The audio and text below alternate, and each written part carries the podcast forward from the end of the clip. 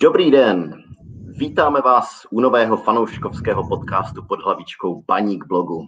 A vítám tu dva jeho pravidelné přispěvatele, Honzu. Ahoj Honzo. Zdar Bůh. A Marka. Čau Marku. Nazdar. Téma je dneska zcela jasné, protože máme za sebou rok pod trenérem Lubošem Kozlem a postupně si ho zhodnotíme.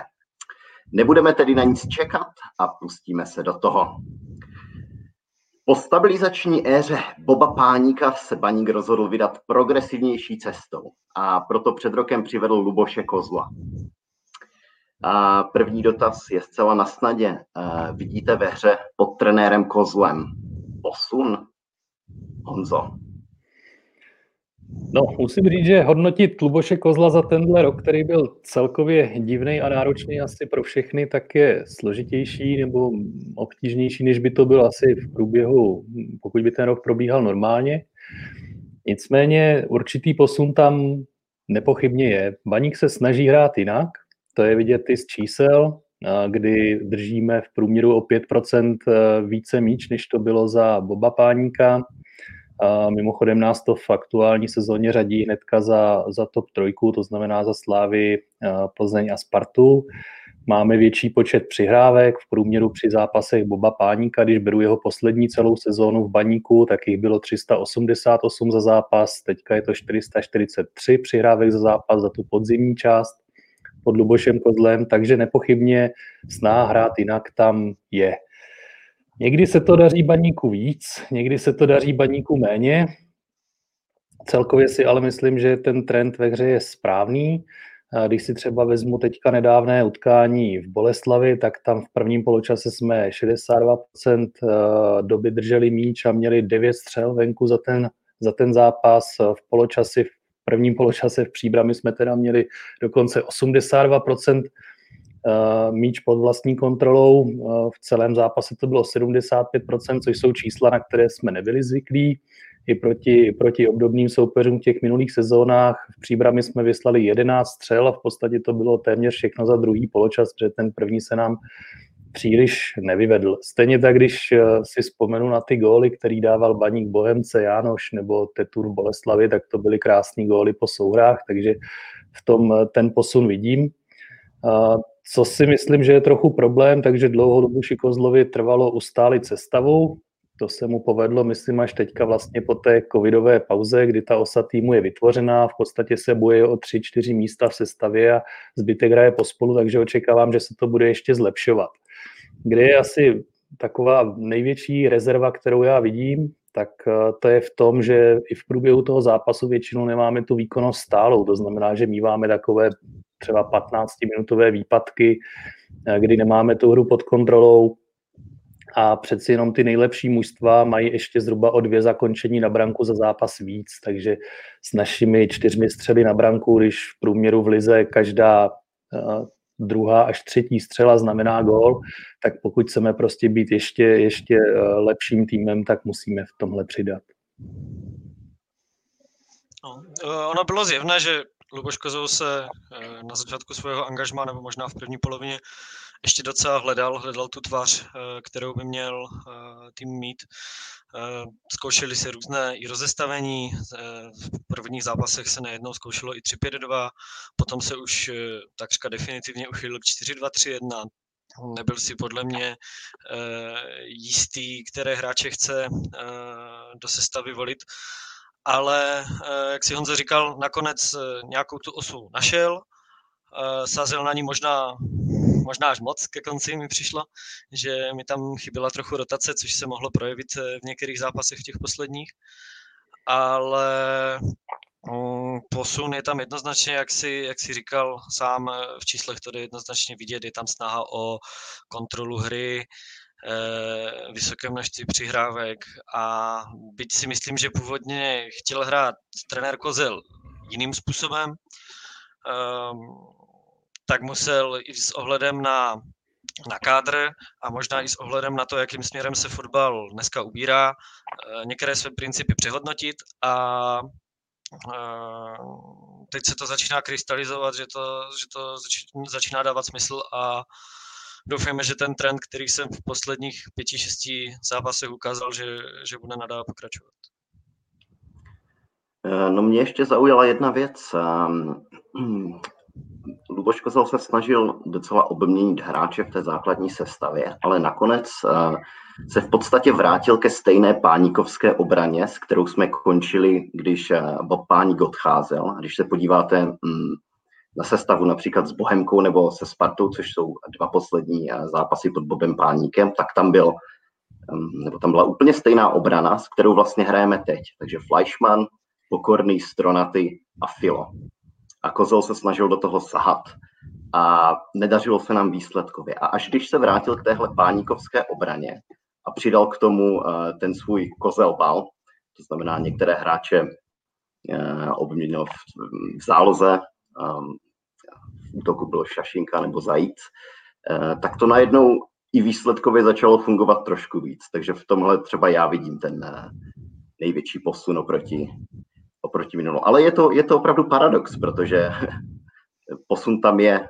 v té záloze a v tom útoku, ale vlastně v té obraně eh, je to podobné. Hmm.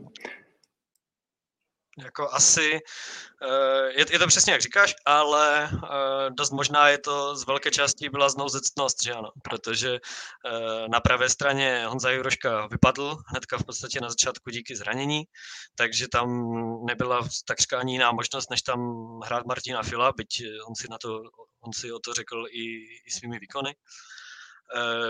Na stoperech není až tak zásadně podle mě co řešit, tam, tam nás eh, Bota netlačí. Eh, v bráně to samé a, a týkalo se potom to asi jenom dvojice Jirka Flashman, Dan Holzer, který, který ho měl vyměnit. Ale Dan Holzer byl díky chabé formě a schopnostem našich křídel posunout nahoru a zase nezbyla žádná jiná alternativa, jestli to tak dá říct. Je to tak, no, tak ono, tak když se podíváme, tak na jaře, když Luboš Kozel celkově experimentoval s tou sestavou, tak těch gólů dostával baník víc. Teď, když se to ustálelo zase na téhle sestavě, tak je prostě asi nejlepší, protože těch gólů dostáváme, dostáváme s, těmi, s, tímhle složením obrany prostě nejmí. No. no, mimochodem eh, mě teda překvapilo, že v tom jsme druzí nejlepší hned za Sláví. Máme druhou nejlepší obranu i v přepočtu jakože gólů na zápas. Mm-hmm. Je to tak, no a to je zase věčná ta debata, že jo, jestli ten brankář je důležitý, aby uměl nohama nebo, nebo chytat, no. Ideálně samozřejmě oboje, ale těch je málo. No a my jsme uh, se ptali i fanoušku na Twitteru, eh, jak by zhodnotili rok s Kozlem a dopadlo to docela jednoznačně, ale i nejednoznačně, protože zhruba 50% lidí řeklo, že by dalo Luboši Kozlovi dvojku, nějakých 41% by mu dalo trojku. Takže když to vezmeme kolem a kolem, tak uh, baníkovci z Twitteru by Luboši Kozlovi dali uh, 2 až 3. Souhlasíte s tím hodnocením? Nebo byste ho hodnotili lépe nebo hůře? No. Marku, ty jsi to dával, takže začni. Dobře. No, já jsem se mezi těma dvěma číslama taky rozhodoval a rozhodoval jsem se docela dlouho.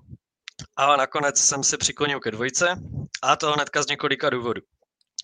Uh, myslím si, že ta mise, kterou Luboš Kozel před sebou měl, nebo kterou teďka má, je opravdu těžká. Uh, když to vezmeme třeba z pohledu uh, vycházení s kabinou, tak v momentě, kdy to porovnám třeba s kabinou, kterou má k dispozici nebo měl k dispozici při svém příchodu Pavel Horvát v Příbrami, tak tam krom uh, Honzy Reska a Tomá, Tomáše Pilíka uh, má s většinou kluky, kteří hrajou první sezonu ligu nebo jsou skutečně ještě mladí a tak dál. A tak tomu se asi kabina kočírovala podstatně jednodušeji, kor, když ještě většina z nich Pavla Horváta viděla hrát jako obrovskou personu ligy.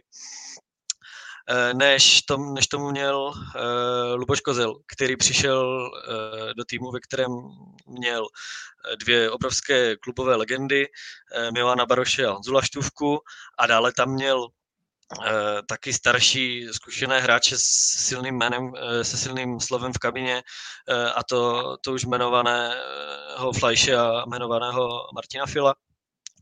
A za těma to hráčema v vozovkách přišel s tím, že má za úkol tým omladit.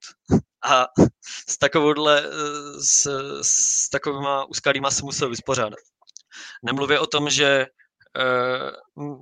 my jsme si nepořizovali před rokem Eh, zkušeného kouče, ověnčeného úspěchy, od kterého se jednoznačně čeká posun. My jsme nepřivedli nikoho typu Pavla Vrby nebo eh, Jaroslava Šilhavého nebo Indry Trpišovského. Eh, Luboš Kozel je pořád mladý kouč, pro něhož je angažma v baníku jak jeho asi se dá určitě říci, že největší štací zatím. Takže s ohledem na tyhle věci, plus ještě to, že ten herní styl, který musel překopat dosti od základu, e, není žádná sranda, tak e, jsem se nakonec přiklonil ke dvojce. Byť teda školní terminologii bych řekl, že jsem mu jako v pololetí trochu přidal a když to bude mít na konci školního roku nerozhodně, tak mu zase uberu. A když budu hodnotit celý ten rok 2020, tak teda budu přísnější a dám za tři protože vlastně ten posun, který byl vidět už teďka v těch posledních zápasech, ale zase si řekněme, že to nebylo úplně proti top soupeřům, tak prostě jsem čekal, že se stane už na jaře, že to bude prostě trochu rychlejší, ale bylo tam vidět, že s tím týmem se seznamoval, jak říkal Marek, prostě ta pozice není úplně lehká, no. To pře, přebrat jakoby takovouhle kabinu baníku, to není úplně, úplně závidění hodné, takže já dávám za tři a budu doufat, že budu moct za dalšího půl roku hodnotit líp.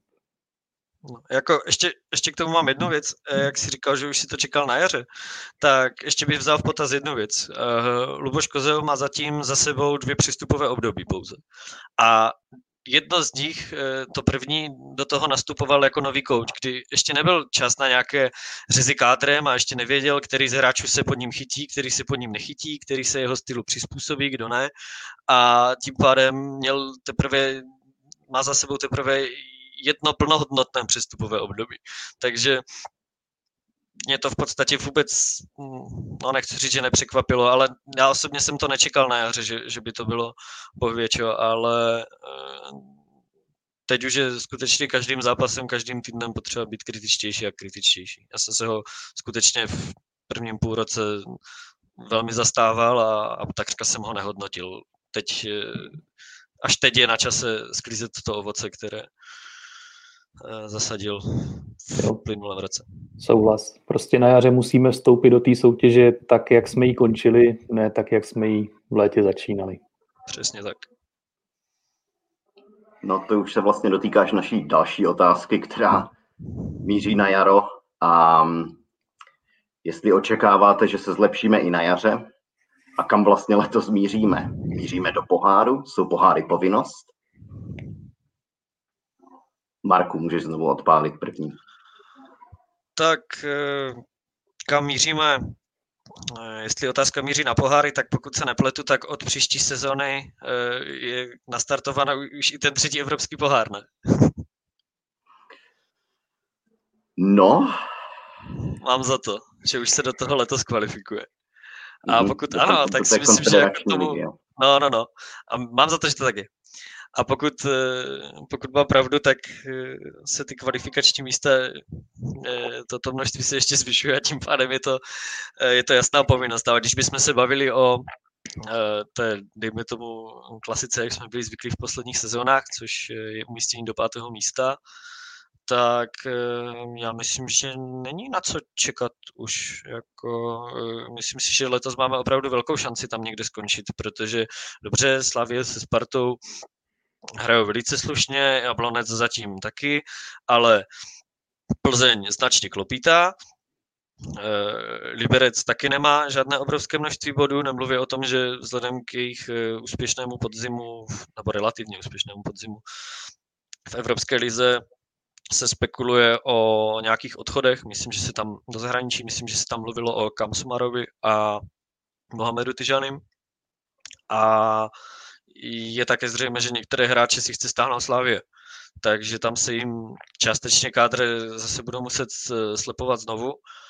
No a tím pádem já skutečně nevidím důvod, proč eh, bychom zase měli poháry odkládat už x rok po sobě. Z mého pohledu já budu spokojený, když dokážeme hrát odvážně proti silným soupeřům venku. To je to co, mi, to, co mi hrozně chybí. To, co byl kolikrát problém pod Bobem Páníkem, přeneslo se to vlastně i teďka do, do éry Luboše Kozla.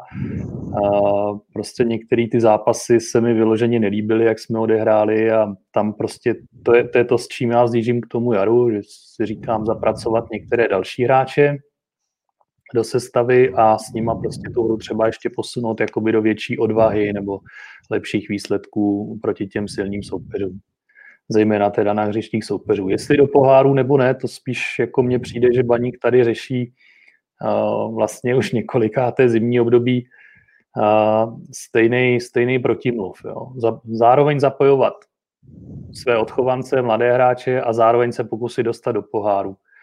Uh, podle mě to, ti, ti mladí prostě nemůžou, nemůžou přijít v nějaké větší míře do toho týmu a, a rvát se prostě o, o ty evropské poháry.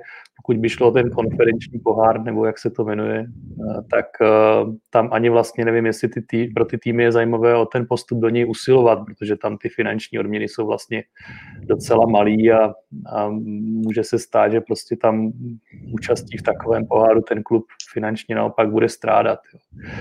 Takže já prostě z mého fanouškovského pohledu spíš si říkám, že budu rád, když bude pokračovat eh, ta výkonnost, která byla v těch posledních zápasech, eh, zápasy na, na hřištích těch silných soupeřů, tak odehrajeme s větší odvahou a, a jestli to bude stačit na poháry nebo ne, to je pro mě tak trochu jako druhotní do toho je ráno.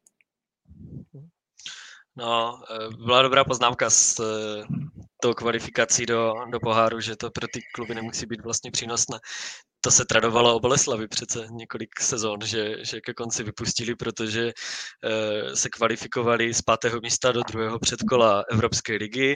Tam chytli nějaké Albánce, Kazachy, e, Armence. E, doma s nima zremizovali 1-1, venku prohráli 0-1, ale museli vystrojit letadlo, objednávat hotel a tak dál a, a, a nakonec to bylo naprosto k ničemu, protože Kor, když člověk chytil Eh, takové, dá se říci, neatraktivní soupeře, tak se třeba ani nemuseli prodat televizní práva a tak dál. Že? Hele, ale jmenoval si teda přesně země, kam bych rád jel, jo, takže... Jako s baníkem, nebo no, jasně. osobně? Akorát ty věci to přát tomu týmu, no. No já, já bych nám to přál, protože já si myslím, že fanoušci se na to těší. A I česká fotbalová veřejnost je unavená týmy typu Mladá Boleslav, které se tam vždycky dostanou a úspěšně vyletí, čímž neříkám teda, že my jsme schopni to jakože okamžitě zlepšit. No, ale aby jsme je neunavili obec... taky. Ano, ano, aby jsme je neunavili taky, ale obecně by to byla jakože i z pohledu českého fotbalu nějaká jako zajímavá změna, že by tam šel i historicky úspěšnější klub. Mm, takže pro mě, a bodově na tom jsme dobře, takže pro mě proč ne, jako proč to neskusit skončit, já nevím, čtvrtí, třetí a, a uvidíme, kam to povede. No a když na to navážu, um, jaro bude začínat velmi brzy a máme tam zajímavý trojlístek zápasů doma Sparta, pak jedeme k Bobu Páníkovi do Zlína a doma Plzeň. Myslíte si, že bude 9 bodů? Honzo. Co jiného? Přesně tak, kdybych si o každém zápase, který jdeme hrát, nemyslel, že ho vyhrajeme, tak nám ani nemusím fandit. ne, tak, tak teďka před tou sérií posledních čtyřech zápasů, tak s několika lidma jsem tak jako typoval, jo, kolik, kolik uh, bude bodů. Já osobně jsem si říkal, že devět uhrajem, takže vlastně to jsme vytěžili nad plán proti tomu, co jsem si představoval já.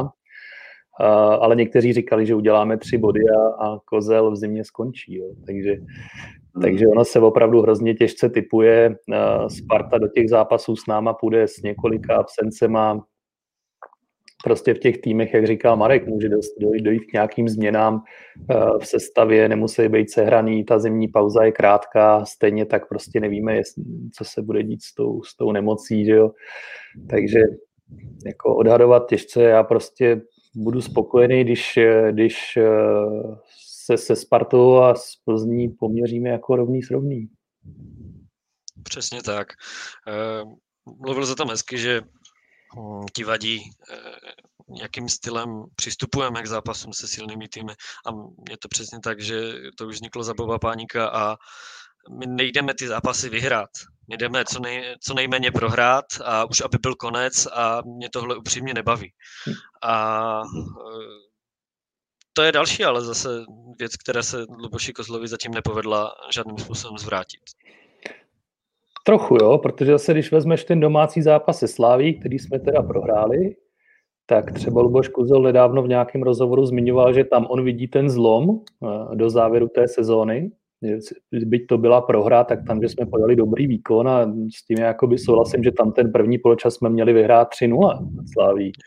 Tam prostě stačilo líp, lepší zakončení a, a nevybavuju si, že by se vlastně Slávy něco podobného v té zimní části sezóny stalo v rámci České ligy, že by ho prostě někdo takhle během poločasu přejel.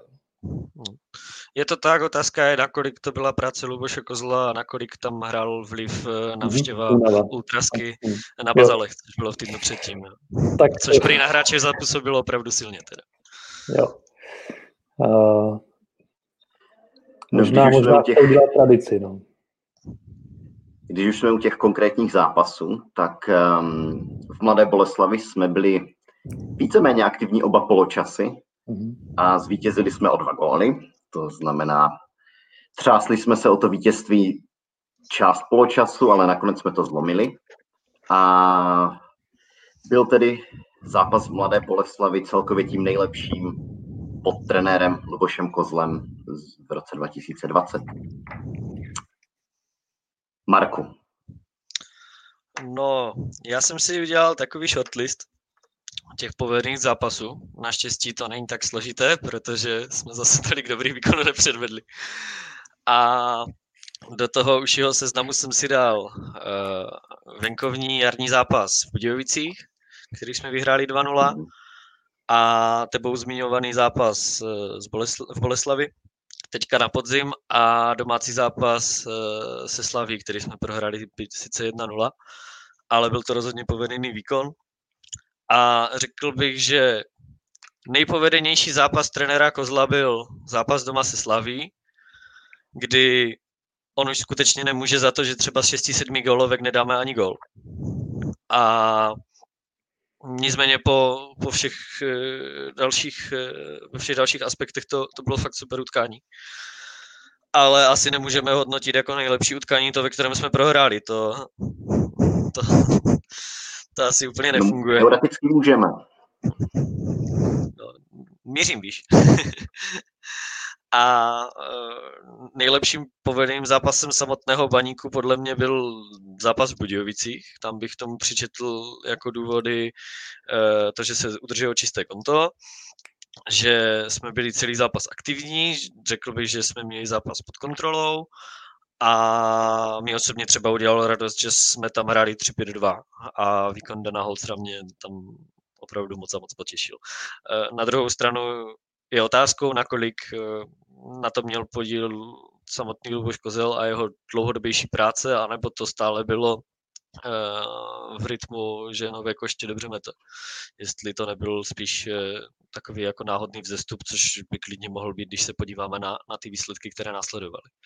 A v tom zápase s Boleslaví se to tak nějak jako potkává, bych řekl, ten, ten přístup trenérů, nebo to, jak se to povedlo trenérovi a to, jak se to povedlo hráčům, takže jeden z těch tří. Záleží na každém, kdo, kdo v tom, co uvidí, v čem se najde.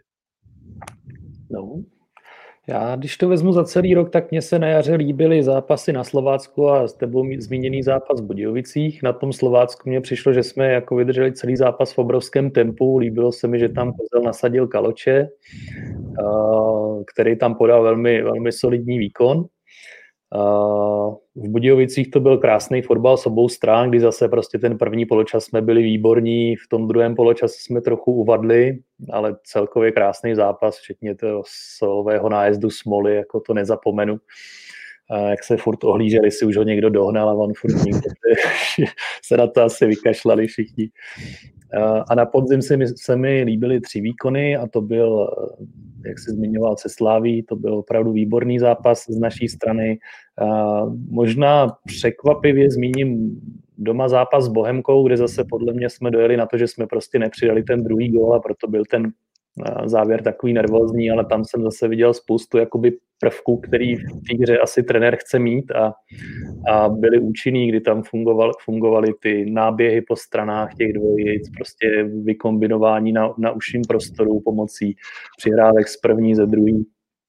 To se mi líbilo a samozřejmě zápas Boleslavy, ten byl, ten byl fajn, ten se kluku moc poved a, a tak to má vypadat. Mimochodem tuším, že v tom zápase jsme nabíhali skoro 120 kilometrů, což je něco jako ta zmiňovaná Slávě v Lize mistrů.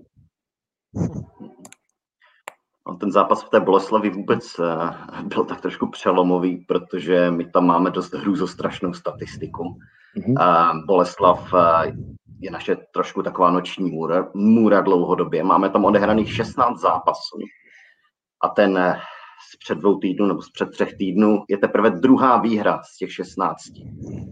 A když se bavíme o tom, že bychom měli hrát vlastně vyrovnaně mm, s těmi celky ze špičky tabulky, tak to, že jsme přehráli Boleslav, i když je v té situaci, v jaké je, tak eh, pro mě je přelom, protože ta statistika hovoří jasně a my jsme konečně jeli do Boleslavy a konečně jsme je přehráli a konečně jsme odvezli tři body.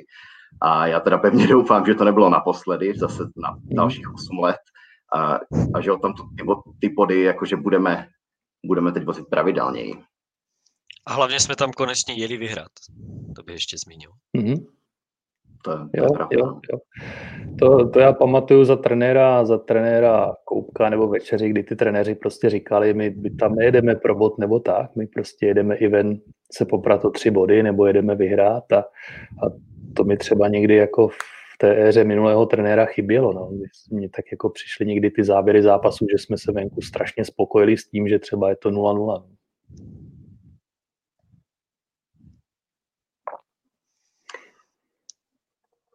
No a když už jsme u těch posledních zápasů, tak proč nás naopak Sigma tak jednoduše přehrála a proč jsme ji pustili do tolika tutovek? Honzo. No, to je dobrý, dobrý téma. No. A tam se asi dá opravdu říct, že jsme narazili na nejsilnějšího soupeře z těch posledních kol. Ta Sigma si taky prošla nějakým svým vlastním vývojem před tím zápasem, byl tam poměrně velmi kritický tým trenér, asi měli hráči nějakou domluvu, on vsadil eh, na sestavu, která byla v centimetrech vyšší, která byla agresivnější, oni do toho chodili jako velmi ostře, jo. to jsem se bál, že někdo přijde o nohy. A mně přišlo, že pod tím tlakem právě, že dost, eh, dost jakoby na nás nalezli, zkusili hodně, hodně hrát vysoko, takže jsme trochu přestali věřit tomu, co, co nás ten trenér učí, jo? Co, co ten tým trenér učí. A byly tam prostě chvíle, kdy, kdy uh, Vítě Baránek nebo někdo na ně z lavičky zařval, ať si to prostě dají po té zemi. A když to chvíli vydrželi, tak to byly přesně ty pasáže, kdy jsme i dokázali tu Olomouc vykombinovat a přehrát. Ale pak zase přesně, když to šlo na, na někoho, tam třeba ukázkově prostě bylo, jak vždycky Fleischmann tam vykoupal někoho, jak prostě už skákal ten dotírající hráč, že, že si zase myslel, že to narve vzduchem a on si to prostě zasek a dal to pak vedle něj po zemi. Jo. No, tam bylo několikrát během toho zápase a to se mi hrozně líbilo. A Uh, jakoby tam, tam prostě podle mě ten problém byl, problém byl v hlavách těch hráčů, že ještě nebyli přesvědčení o tom, že jsou tak dobří, že je dokážou přehrát po zemi a přistoupili na tu, na tu hru, kterou, kterou jim vlastně vnutila ta Sigma tím vysokým napadáním.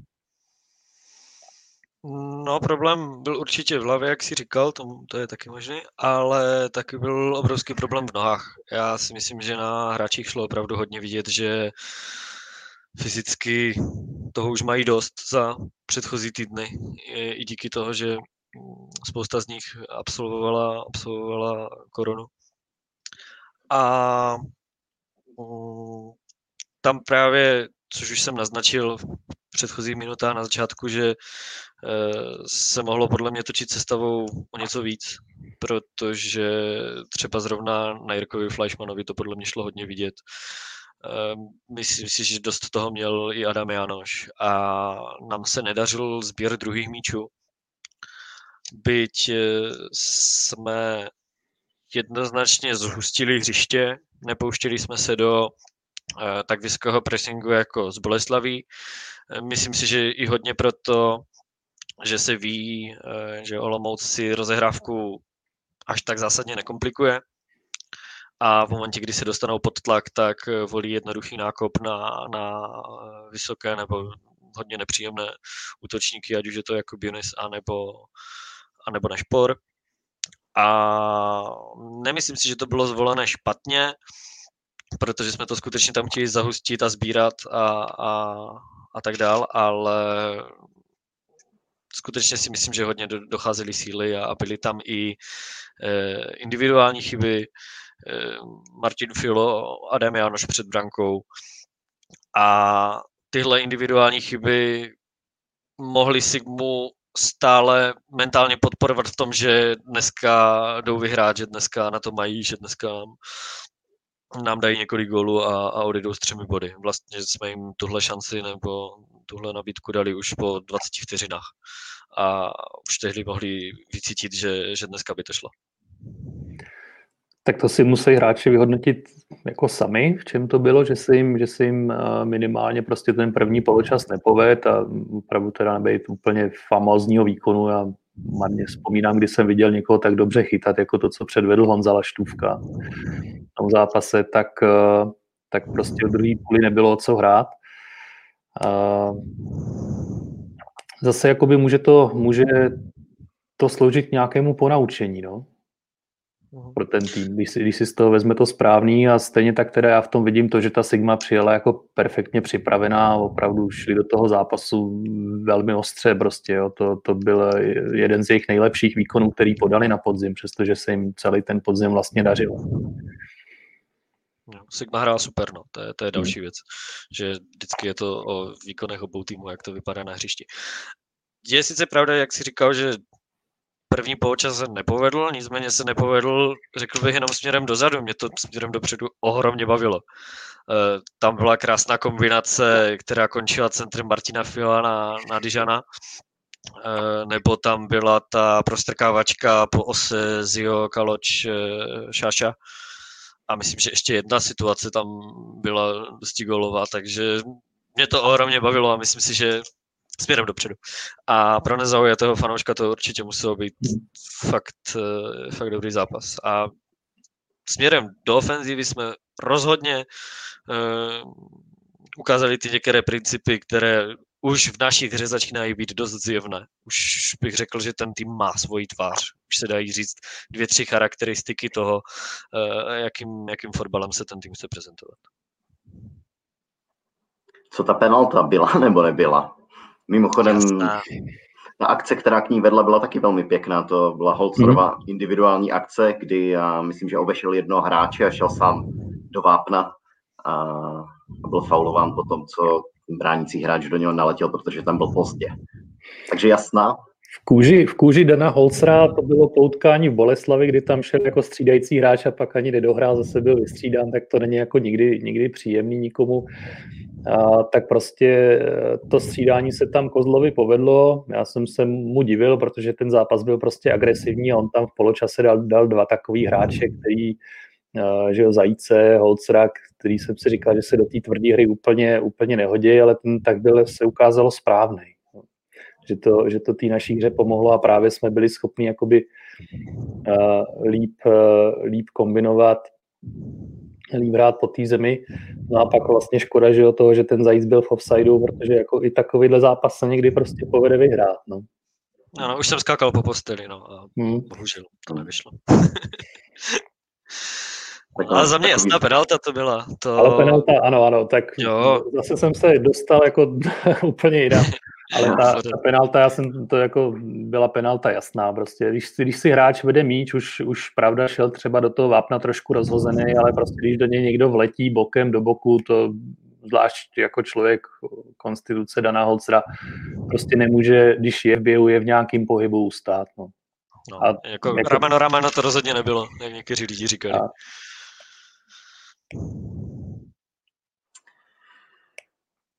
tak, Pojďme si tedy zhodnotit eh, jednotlivé hráče. A začneme rovnou ožehavou otázkou, kdo byl nejlepší v roce 2020. A dost produktivní podzim totiž zažil jeden ze služebně nejstarších hráčů v kádru, Brazilec Dijan Carlos de Azevedo. Je podle vás Azevedo objektivně nejlepším hráčem baníku za celý rok 2020? Honzo. Není. A, a rozvedu tu myšlenku. Kdyby jsme hodnotili pouze podzim, tak bych ho asi dal, protože tu produktivitu má dobrou a opravdu s tím, že se vrátil do sestavy, tak celkově těm našim výkonům velmi, velmi pomohl a, a spousta jeho gólů přineslo body. Ale na jaře měl některé výkony, které byly velmi špatný na mátku, jarní zápas v Jablonci, tuším, tak tam jsem jako koukal, co to na tom hřišti dělá, jestli vůbec chce hrát a a tam teda hrál celý tým špatně, ale u, u něho to bylo taky takové jako bez zájmu, bez nějaké energie. A pokud mám říct, kterýho hráče já dávám za rok 2020 nejvejš, tak uh, on teda nevyniká v žádných statistikách, že by je za tým vedl, ale vyniká podle mě v letošním roce mimořádnou spolehlivostí a to je Jirka Fleischmann. Takže za mě, když hodnotím jaro i podzim, tak je to, tak je to Jirka Fleischmann.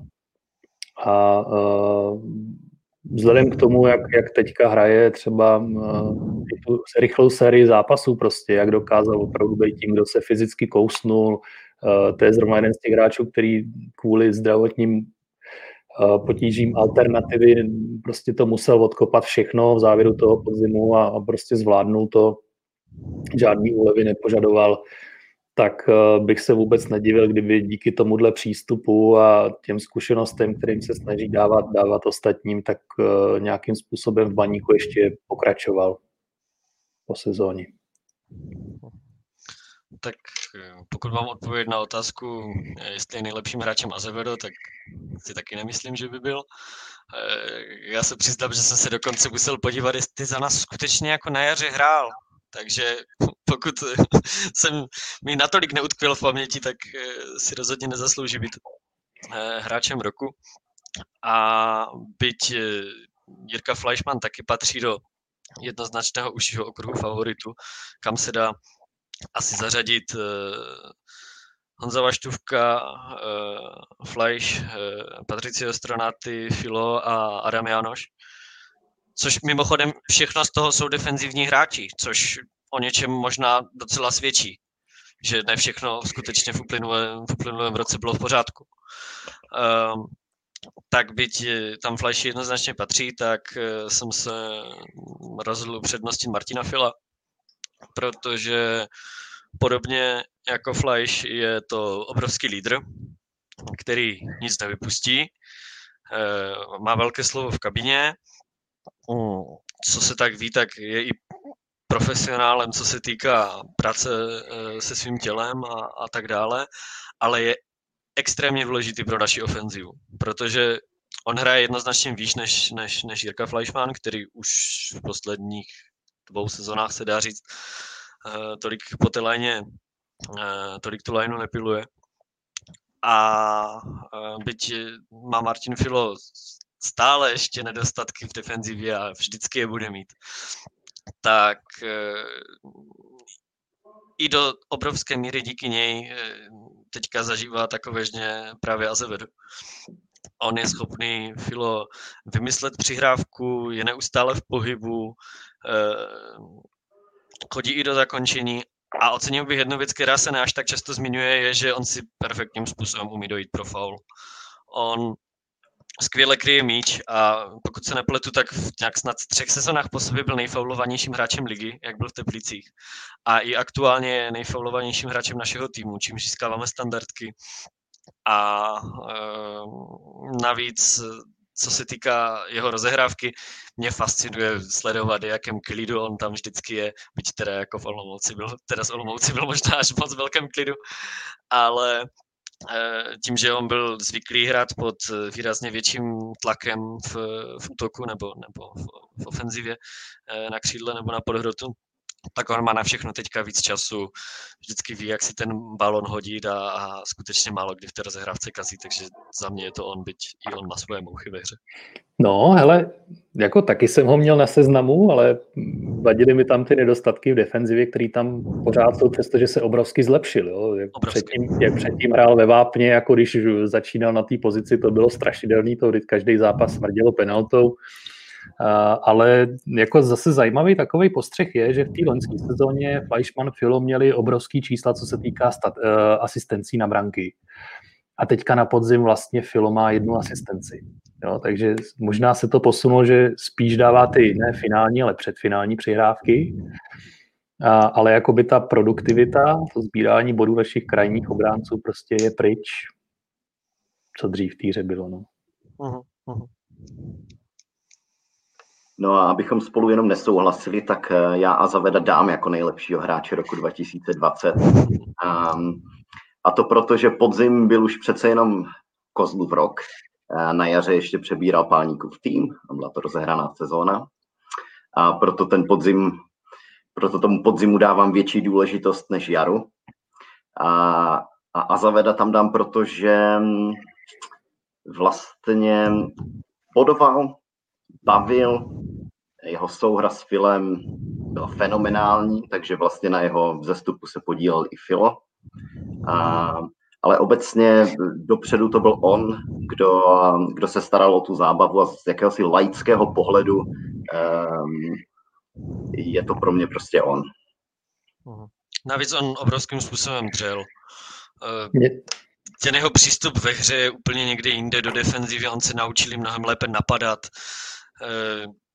A co ještě cením jako obrovský posun v jeho hře, je to, že v předchozích sezónách, když si pamatuju, že to třeba bylo ne tak dávno, i v sezóně, než v té poslední sezóně, než odešel na to slavné hostování do Paříže, tak velmi špatně vyhodnocoval situace v útoku. Uh, buď volil jeden na jedna špatně, nebo ve špatný moment vystřelil, nebo nahrál, když neměl nahrát.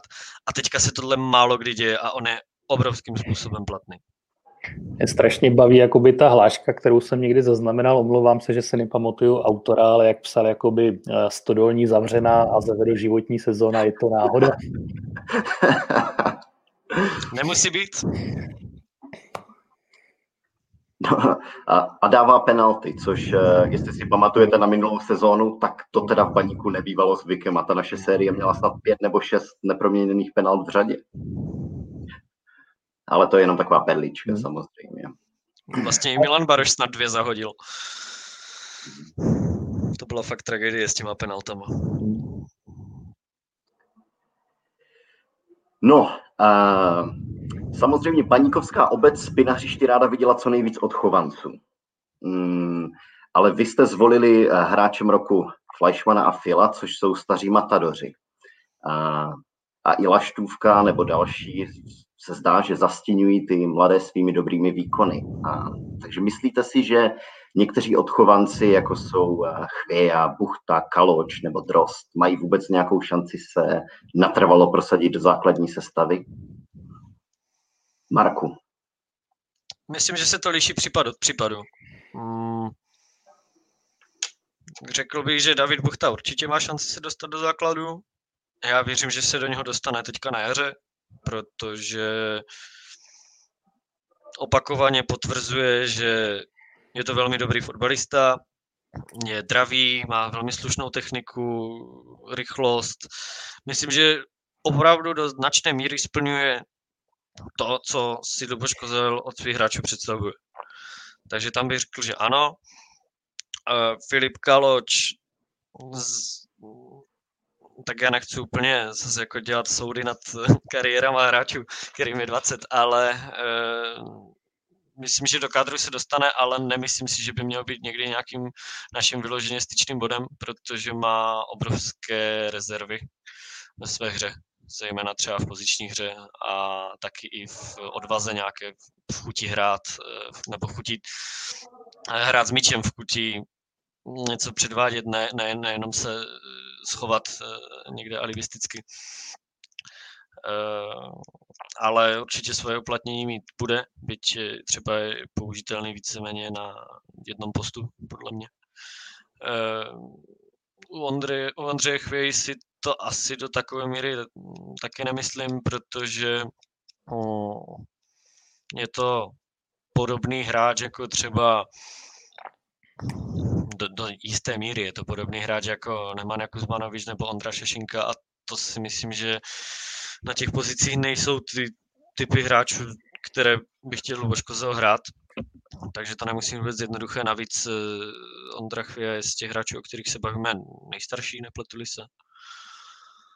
Hmm, ale když to mám vzít eh, jako obecně, ať, ať nerozvádím třeba úplně každého hráče, tak eh, já si myslím, že prostor bude a, a že to bude jenom na nich. Nemyslím si, že by to měli mít nějakým způsobem zavřené. Když to vezmeme právě s ohledem na Filipa Kaloče, tak ten dostává výrazně, výrazně více prostoru, než tomu bylo pod Bobem Páníkem. Takže mm, ta cesta tam určitě je. A mě jenom skutečně fakt mrzí, že, že nedostává víc prostoru David Buchta, protože by si ho jednoznačně zasloužil a e, jak říkám, doufám, že se to teďka na jaře změní. No, já zase, když se vrátím jakoby nějaký rok a kousek zpátky, tak si pamatuju na to, jak se říkalo, že v té mládeži prostě ještě není nikdo, kdo by mohl do toho Ačka naskočit. Eh, pak tam dostal jako nějakou malou šanci bol, že jo, na, na pravý záloze, ale to takovým způsobem, že třeba prostě naskočil v Jablonci do zápasu a, a v podstatě jakoby mě až trochu přišlo, že ho v tom ten trenér vykoupal a jakože chtěl ukázat, tak jako koukejte fakt, jako ty hráči tam nemůžou být. Jo. A co se týká těch, kteří by se, by se prosadit mohli, tak e, já si myslím, že u dvou je v podstatě nepochybný, že do toho kádru už dneska patří a je na nich, jestli si vybojují přímo ten základ, nebo, nebo to, že budou mezi těmi často nastupujícími hráči z lavičky nebo zaskakujícími. A to je Kaloč a Buchta. Já bych ke Kalošovi vůbec nebyl tak kritický jako Marek. Já v něm prostě vidím docela slušný potenciály díky tomu, že prostě je to, je to hráč, který není malý. Eh, my se trochu v záloze potýkáme s tím, že, že máme jako záložníky menšího vzrůstu. A, Nejenom v záloze. Hm. A, a eh, třeba i tohle může být důvod, jakoby, proč se někdy do té sestavy dostává. A, ale mně třeba přišlo, přišlo v několika těch zápasech, že prostě on zatím je v té pozici, že nemůže být lídrem nějakého týmu, ale když ten tým podá dobrý výkon, taky Filip Kaloč podá velmi, velmi slušný výkon. No. A, takže já si myslím, že, že, ta jeho role, že ta jeho role může postupem času růst a, a mně přijde, že Luboš Kozel prostě s ním počítá do té, když použiju teda ten termín ostré patnáctky dneska hráčů, ze kterých to nejčastěji skládá. David Buchta má všechny předpoklady pro to, aby se, aby se prosadil. Mně se ten hráč hrozně líbí, byl jsem úplně nadšený, jak mu vyšla, tuším, ta zimní příprava minulá.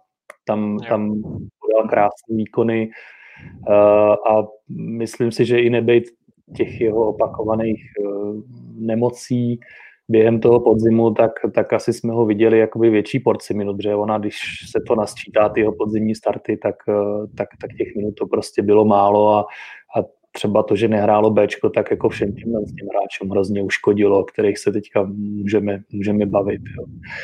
A co se týká těch dalších, tak já si myslím, že v zimě se do Ačka posune Kukučka, pokud dojde k nějakým přestupovým změnám na pozicích stoperů a byť je to hodně mladý kluk, tak e, o něm teda jdou výborné reference, protože má právě jakoby ty obrovský herní předpoklady na stopera a když naskočil do zápasu s Blanskem, tak uh, já jsem teda nevěnoval úplně pozornost, pozornost jemu, já jsem tam měl jiného favorita, ale, ale uh, ten, ten, jeho výkon, co vím, tak byl, tak byl prostě hodnocený dobře, že prostě se nebál i nějaký tvrdosti a, a, a podobně.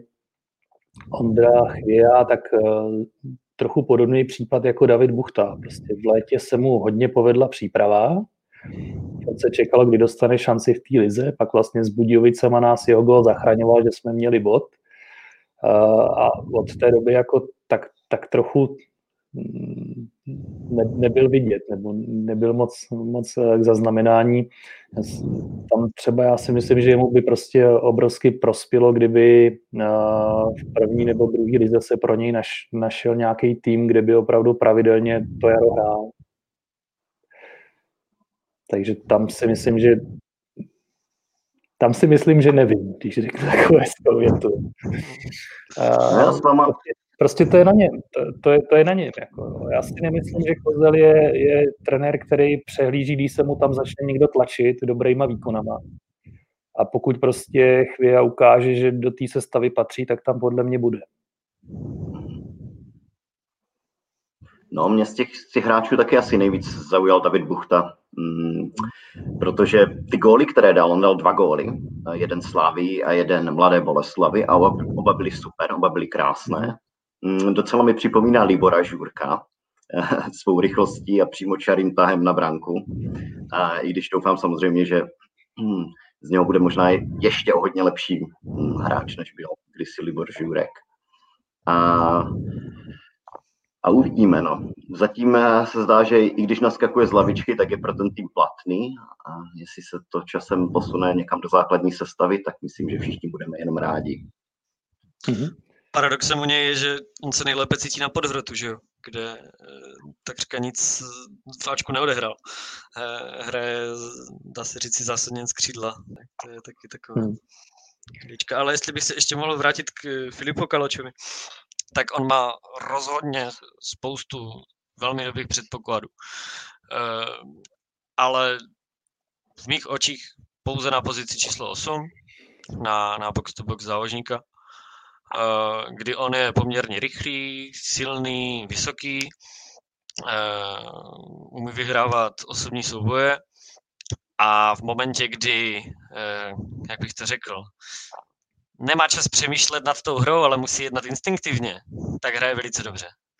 Ale v momentě, kdy je to ta pomalá rozehrávka a on musí něco Eh, jako z vymýšlet nebo něco podobného, tak tam jsou opravdu velké rezervy. A u poziční hry eh, tam no, fakt vidím nedostatky, což se může třeba, můžeme se třeba podívat, nebo můžeme se bavit o, o, o zápase v Boleslavi a o jediné brance domácích, kdy podle mě chtěl zbytečně zdvojovat hráči na křídle, otevřel, otevřel střed hřiště a díky toho Boleslav mohl hrát branku.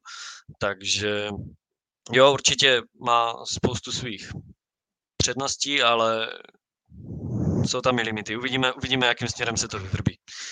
Uh, jestli bych ještě mohl rozvinout myšlenku o té výšce hráčů, je tam už jsme se toho párkrát dotkli a, a, a mám k tomu uh, co říct, protože uh, my do značné míry využíváme křídelní prostory. V mnohých zápasech se opravdu velmi věnujeme centrovaným míčům a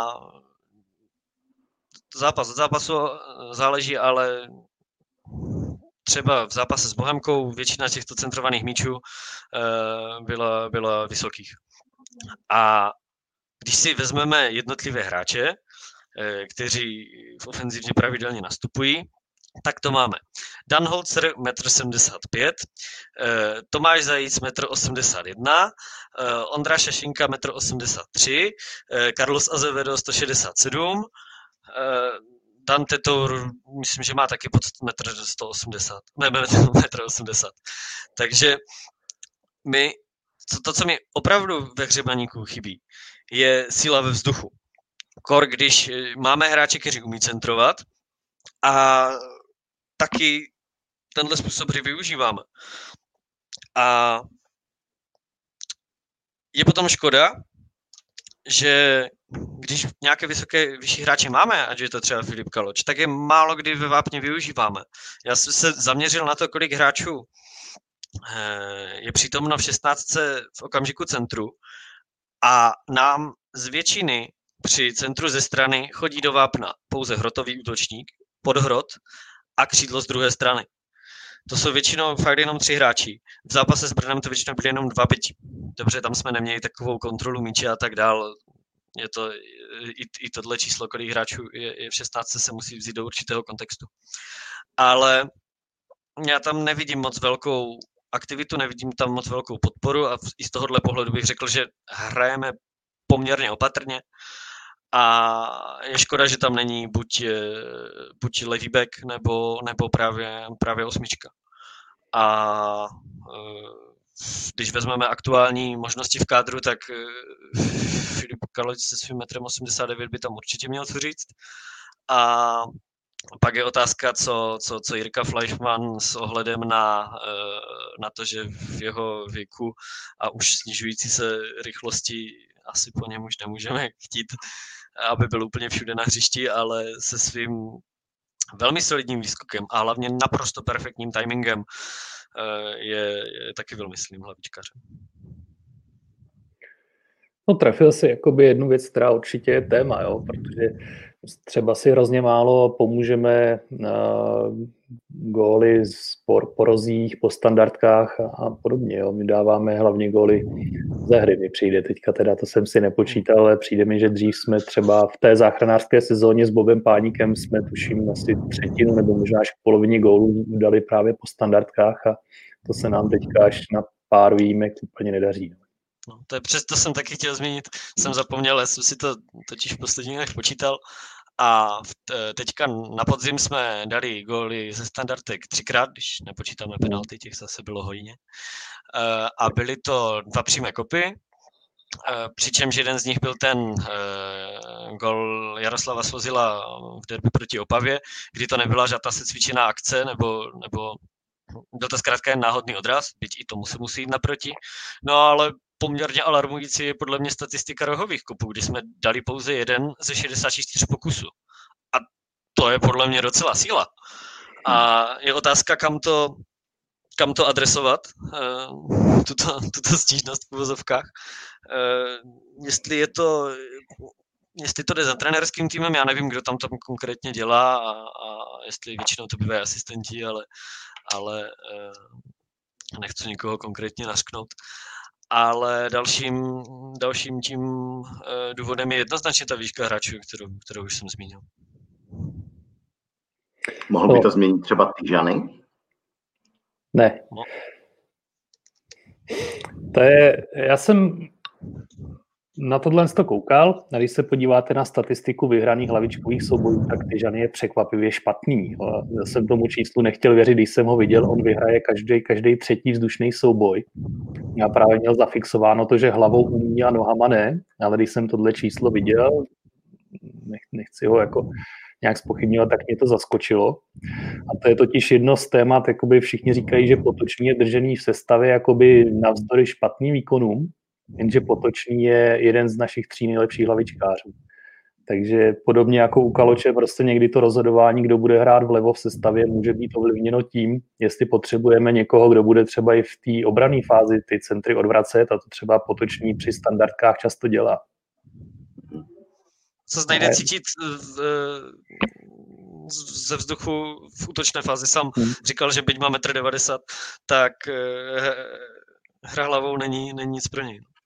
Ale jo, dobrá poznámka.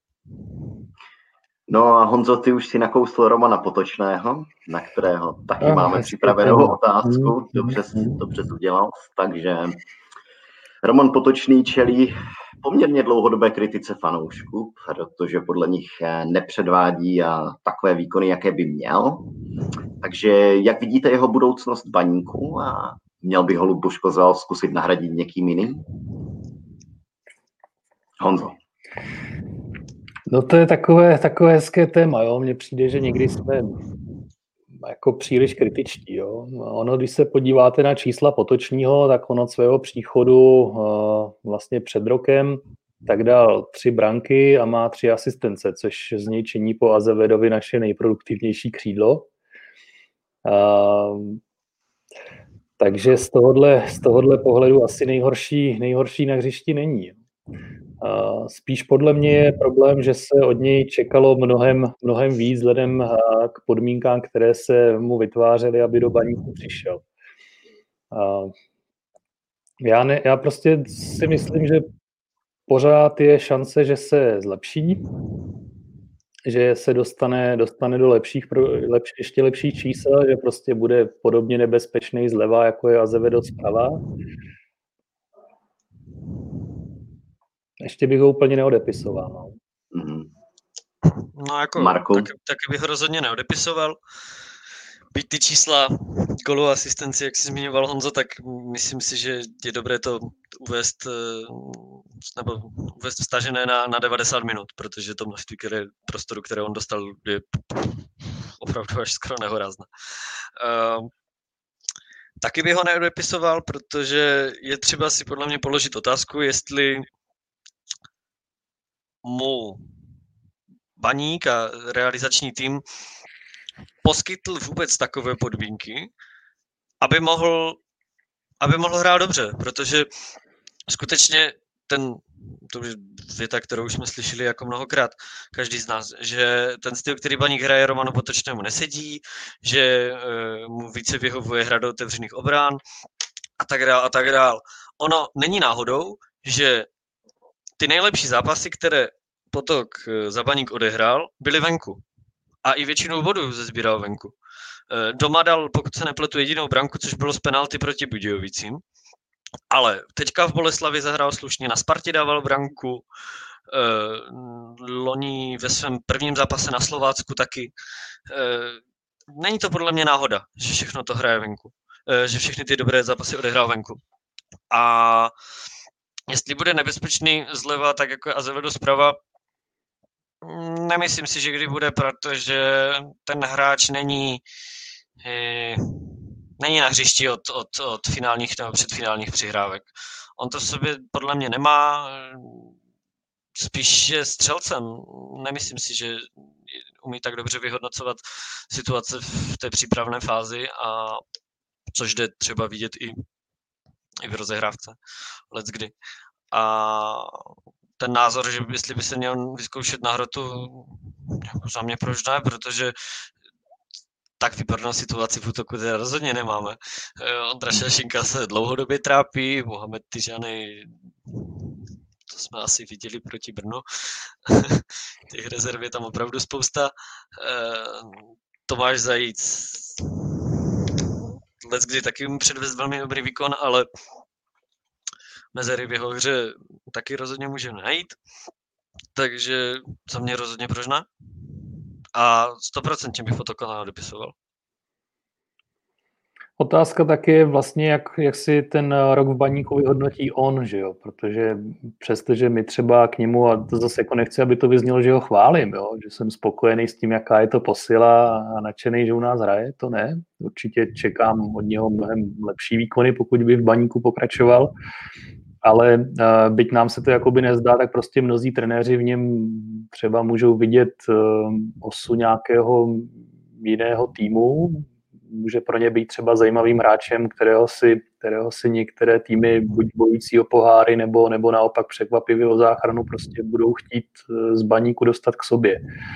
A i geograficky, vzhledem k tomu, že je, že jo, původem z těch severních Čech, nebo hodně tam teď, tak prostě k tomu, tomu může, může trochu tíhnout. No. No, nemusí u nás ukončit kariéru. No. To, to asi ne. Nedivil bych se nějakému přestupu. Asi ne teďka v zimě, ale určitě se to může stát.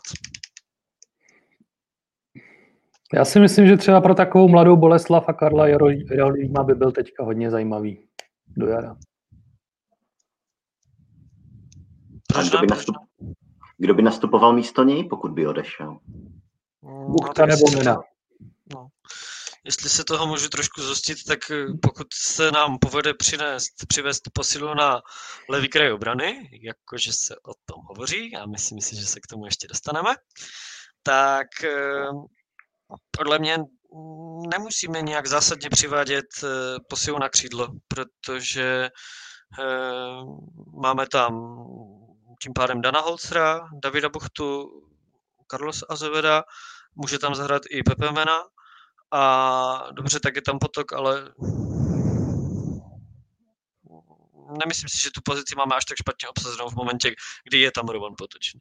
Kdyby odešel, tak eh, se asi skutečně o nějaké posile bavit musíme, ne tak protože by tam neměl dohrát v samotném základu, ale co se týká šířky kádru. Navíc pořád je ve hře to, že se může vrátit Denis Graneční do baníku. Jo. Další hráč doleva. Taky levák, no, oba dva. Jasně. Tak, pojďme si, eh, začali jsme Romanem Potočím a pojďme si mm, krátce ohodnotit posily, které přišly během působení Luboše Kozla. Eh, budeme známkovat klasicky jako ve škole a vždy poprosím o krátké hodnocení. Eh, tak začneme znovu Romana Potočného, jenom mu dejte známku. Mám začít? No jasně. Jo, jo. Mám začít. Tři minus. Já tam rovnou vysilím čtyřku, no. Bohužel. Dal, byl bych mnohem radši, kdybych mohl dát lepší. Mhm. Já jsem, já jsem mu dal trojku.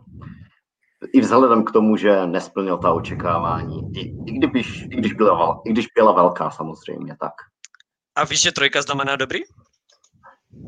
No, ale když dostaneš ve, škole, ve škole trojku, tak jakože sice to je dobrý, ale... Ale doma tě nechválej. Ale, ale není to zas tak dobré. Jo. Já jsem s tím byl kdy velmi spokojený. Jedničce Záleží, je hodně daleko. bylo den předem, jo. Jako, taky. tak jo, uh, Jaroslav Svozil. Marku. Tak já bych dal asi dvojku. Hmm, to, co mě na něm hodně baví, je, že je gólový ve standardkách. Dal dva nebo dokonce tři goly. A o, velmi dobře zapadl si myslím, ale jsou tam i nějaké, jako vždycky, nějaké minusy. S rozehrávkou se podle mě ještě úplně nepotkal, nebo ještě, ještě tam, tam šlo i slyšet z ruchových mikrofonů najednou, že, že, že, že nevolí ty řešení, které by si trenér představoval. A myslím si, že od něj budeme moct čekat ještě relativně víc, že pokud se budeme bavit, že odejde Zio, což se jeví jako pravděpodobná varianta, spíš bych řekl, že, že ho na jaře neuvidíme, než uvidíme, tak bych nebyl překvapen, kdyby Jarda svozil ještě více nebo do značné míry převzal uh, vůdčí roli v obraně. Uh, byl na to zvyklý i v Opavě, bych řekl, a na něm jde vidět, že se dokáže skutečně do zápasu dostat i emočně a tímhle. A uh, přece jenom lídrovat obraně, které, ve které máte flashy s filmem a Azia, nemusí být nic jednoduchého kor, když jste zrovna do týmu přišli. Teďka už, už v něm nějaký rok je, eh, nějakým způsobem se začal eh, projevovat a tak dále a uh, musím říct, že pokud Zio odejde, tak se moc budu těšit na výkony Jardy Svozila a čekám o nich docela dost. Tak já školní známkou bych mu dal dvojku za to jeho dosavadní působení v baníku. Uh, kde vlastně jakoby já, ve mně zůstává u něj otazník, tak jsou dvě věci. První věc je takový ten divný zájem o odchod do Jablonce, který byl v létě. To na, to na mě působilo trochu zvláštně. A co se týká herních činností, tak mi přijde, že má rezervy ve, ve hře hlavou na stopera. Ale jako myslím si, že do té sestavy se prostě může, pokud by odešel Patricio, tak propracovat a samozřejmě taky ten hráč, prostě, když potom patří do toho základu, hraje každý zápas, tak ten jeho výkon většinou jde nahoru. Je pak otázkou, hmm. jestli zrovna dvojice svozil pokorný je to pravé ořechové, protože z některých ohledech jsou si podobní a když si člověk vybaví třeba zápas v Teplicích letos, kde pokud se nepletu hráli spolu, no tak nebyla to žádná sláva. Přijde mi, že tak jako oba dva na něco čekali a, a nikdo tam nebyl schopný vzít tu zodpovědnost na sebe. A říkám, fakt jsem přesvědčený o tom, že to Jarda Svozil zvládne, když bude více hrát a uvolní se tam místo a, a tak dále. Hm. Zase, když bych měl v, v rámci České ligy jakoby říct, kdo, kdo je lepší než Svozil a reálně by mohl přijít do baníku, tak si myslím, že úplně mnoho ment bych teda nevypálil. No jasně, je to určitě kvalitní stoper a když si to tak uh, uvědomím, tak já osobně jsem nikdy moc neřešil, jestli máme z někoho z těch tří zraněných. Nikdy se to nebralo jako slabina, že nám nehraje Kuba Pokorný, že nám nehraje Jarda Svozil. Dá se říct, že Izio, byť ten je jednoznačně těm dvou uh, nadřazený. Tam to máme pokryté skutečně velmi, velmi slušně. Jo. Mhm. No já jsem mu dal taky dvojku, a, ale myslím, že už jste řekli všechno, co řečeno být mělo. Já jenom dodám, že ze tří hráčů přišel z Opavy, že ano? Um, tak když si to zopakujeme, tak Tomáš Smola už v paníku není. A pak přišel Kuzmanovič, který hrál stojně, a, ale jeho forma jde, se mi zdálo, že šla na podzim dolů a Jaroslav Svozil z těch tří se mi zdá jediný, kdo se jakoby v tom kádru um, jakože drží, drží jakousi, řekněme, vyrovnanou výkonnost. Dobře, uh, Tomáš Zajíc, Honzo. Tomáš Zajíc já hodnotím taky dvojkou. Uh, ono, když si řekneme, že, že udělal na podzim čtyři body za tři góly a jednu asistenci, tak to, tak to nevypadá jako úplně moc, ale on vlastně odehrál jenom pět celých zápasů, když se nasčítají na jeho, jeho minuty, jeho starty. No a podle mě prostě dneska je to útočník číslo jedna v baníku. No. Velká škoda toho jeho zranění, ta příprava u něj vypadala dobře, pak v Karviné po pár minutách střídal a, a dostal se do toho podle mě až zase v těch posledních zápasech. No. Já bych mu dal dva minus, s tím, že kdyby dal Fika Brno, což měl jednoznačně, tak dám dvojku. Um, jeho zranění ho jednoznačně ovlivnilo. Ehm, potom se do toho nějaký čas dostával. Souhlasím, že je útočníkem číslo jedna. Byť je otázkou, zdá nečekat od útočníka číslo jedna v baníku něco víc. Um, co mě znepokojilo v posledních zápasech ze strany Tomáše Zajíce bylo, že není sehraný s týmem nebo není připraven na některé uh, druhy kombinací, že uh, když, když se hraje uh, míč ze strany do, do mezi prostoru mezi bekem a stoperem, tak uh, se tam na běhově nepotkává a s Olomouci se díky toho dvakrát lacině ztratil míč. I proti Brnu tam byla jedna situace, kdy to vypadalo, že spolu hrajou poprvé a podle mě, vzhledem k tomu, že se takový styl uh, rozehry nebo, nebo, nebo tenhle herní vzorec použil několikrát, tak to není, nebyla náhoda a on na to nereagoval, nebo pohyboval se zkrátka ve špatných prostorech, což, což mě docela zklamalo. U mě dostal taky dvojku, Um, já ještě dodám, že, že celkem oceňuju, že ty góly, které dal a ta přihrávka, tak byly vítězné, takže vlastně dal vítězný gol proti Pardubicím, vítězný gol proti Příbrami a přihrával na rozhodující gol proti Bohemce. Takže na to, že těch zápasů odehrál tak málo, tak ta produktivita tam, tam byla to, se, to, to je u těch útočníků vlastně hlavní. Jo, to je vidět, že je golový a vlastně o pár centimetrů e, nevyšlo to, že by dal vítězný gol proti Olomouci, že jo, díky offsideu, ale taky mhm. zvládl zakončit velmi dobře.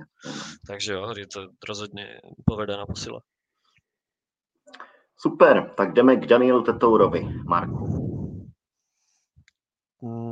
Dal bych jedna mínus, protože zapadl velmi dobře. S jeho příchodem se naše výstava hry hodně posunula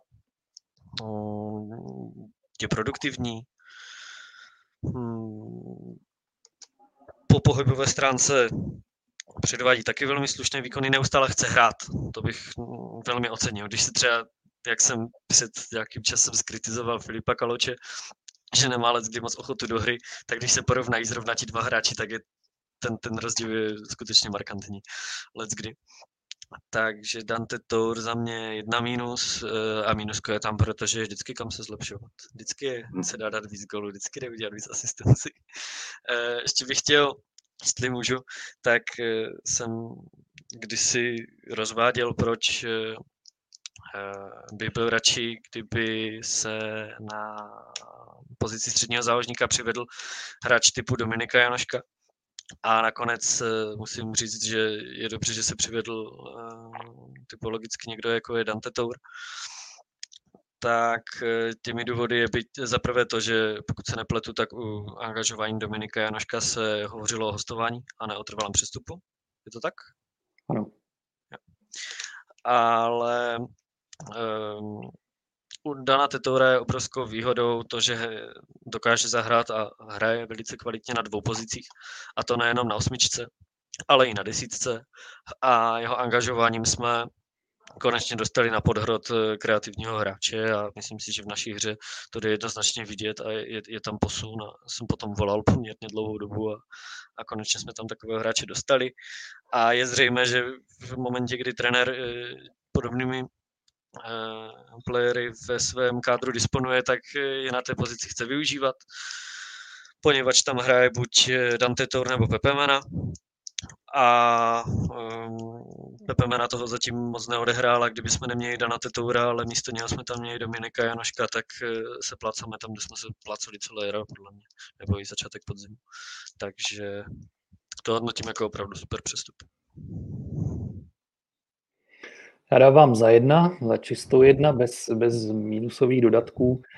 Uh, pro mě je to hrozně milý překvapení. A když se začalo mluvit o tom, že by mohl do baníku přijít, tak jsem se kvůli tomu koukal na asi dva nebo tři zápasy Dukly a říkal jsem si tak jako jo, dobrý, často s míčem, umí otáčet hru, ale zdálo se mi, že na ligu je pomalej těch činnostech a ukázalo se, že jsem se velmi pletl a on to úplně stejným způsobem hraje v baníku, jako to hrál v Dukle.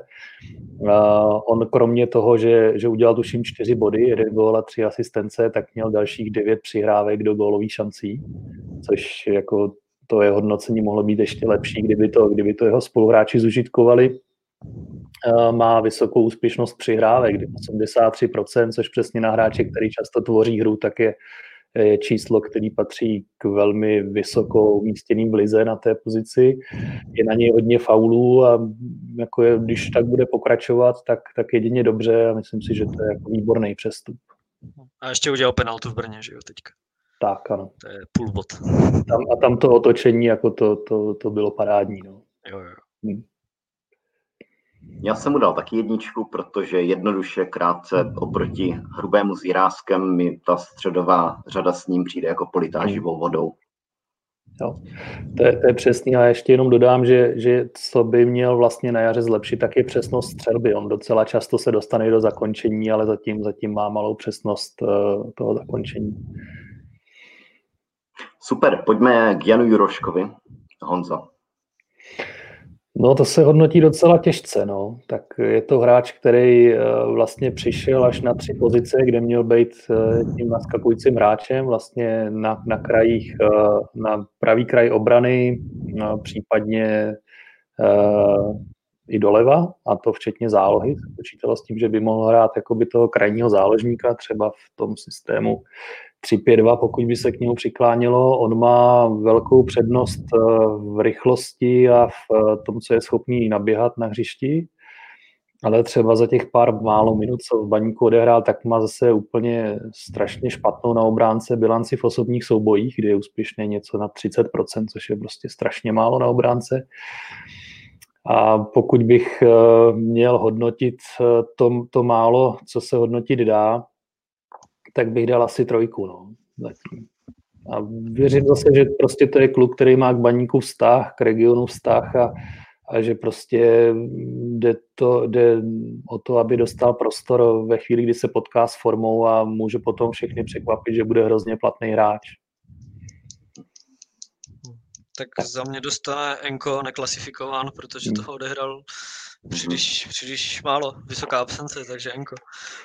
Um, bylo by to asi nefér ho hodnotit skoro až, protože um, ty zápasy, které odehrál, odehrál po docela krátce po svém příchodu a, a tak dále, ale, ale jeho e, nízkému číslu v osobních soubojích obraných se vůbec nedivím. To mě taky zarazilo.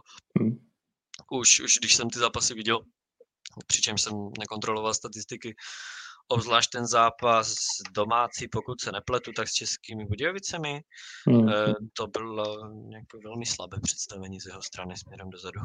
Takže uvidíme, kam se to bude profilovat. Já kdyby ho měl hodnotit, tak se snažím ve svých hodnoceních vycházet i z očekávání a já na něj úplně obrovské očekávání nemám, poněvadž je to hráč, který nebyl ani tahounem Slovácka, byť tam odehrál hodně, ale, ale nedá se říct, že by byl vyloženě základním stavebním kamenem, nebo skutečně eh, velmi pevným členem základní sestavy.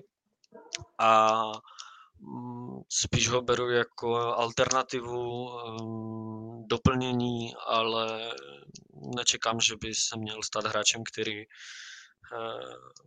by nás měl spasit. Byť eh, samozřejmě může předvést velmi dobré utkání, může nabrat formu a v některých obdobích eh, být, být eh, herním lídrem týmu asi na to má, byť neočekávám, že by, že by to bylo něco dlouhodobého, ale spíš mám očekávání od něho, aby byl doplněním kádru. Velmi dobrým doplněním kádru. Tak já už jenom velmi krátce, taky jsem mu dal trojku a přišel mi strašně nervózní.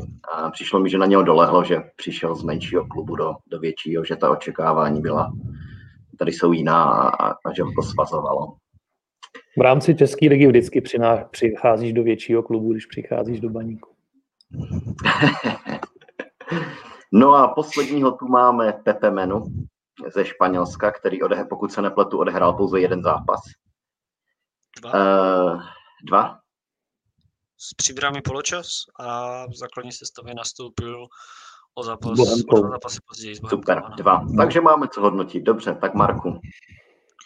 Mm, já dám asi zase Enko, protože zase neodehrál mnoho. Uh, ukázal ale, že má co nabídnout, že má ve své hře prvky, které asi nikdo z kádru nemá, má jenom pár hráčů v lize kdy proti uh, příbrami dokázal několikrát velmi pěkným způsobem vybruslit z napadání uh, soupeře a, a byť byl pod tlakem, tak dokázal velmi elegantně a velmi efektivně udržet míč.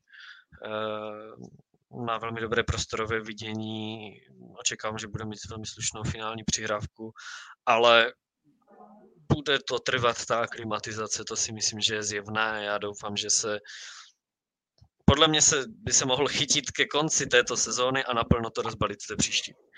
Poněvadž eh, třeba, když to porovnáme s Pablem Gonzálesem eh, ze Sigmy, tak tomu taky trvalo, než, eh, než se přizpůsobil hře Sigmy.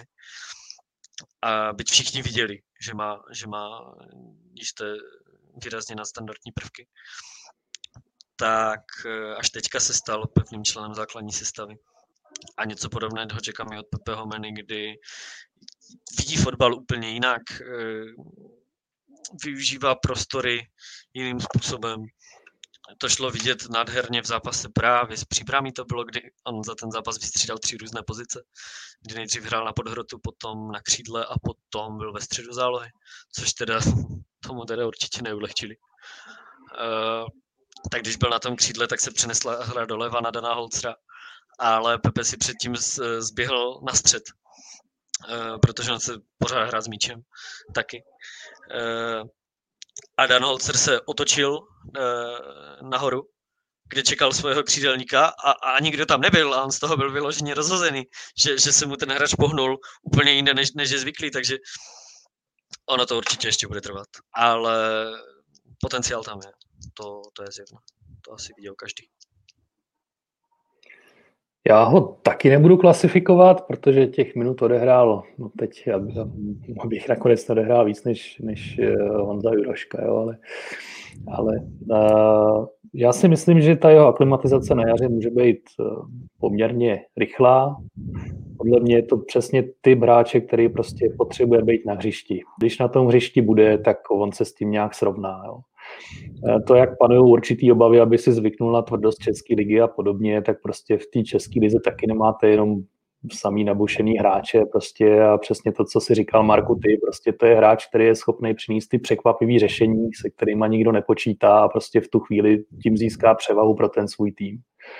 Podle mě je to mimořádný přestup. Vůbec se nebojím o jeho fotbalové kvality, profesionální přístup a, a podobně. Je to pozitivní, veselý kluk v kabině, když si s nikým moc nepopovídá zatím a, a teďka mu ještě odešel Lalkovič, jo, takže mu tam v podstatě zbyl Azevedo a Maser, jestli se nepletu z těch, se kterým asi tak jako může, může víc popovídat.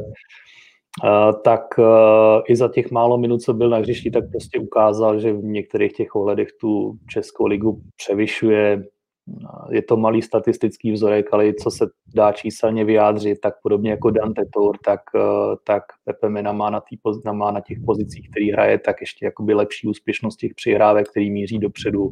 Taky vlastně to hráč, který vždycky otáčí hru, pořád se nabízí, až mě někdy přišlo ho líto v zápase třeba s Bohemkou, ale stalo se to i v příbrami, že ho v dobrých pozicích třeba spoluhráči nevyužili, protože přesně možná, jak si říkal, ty nečekali, že by tam mě jako spoluhráče měli.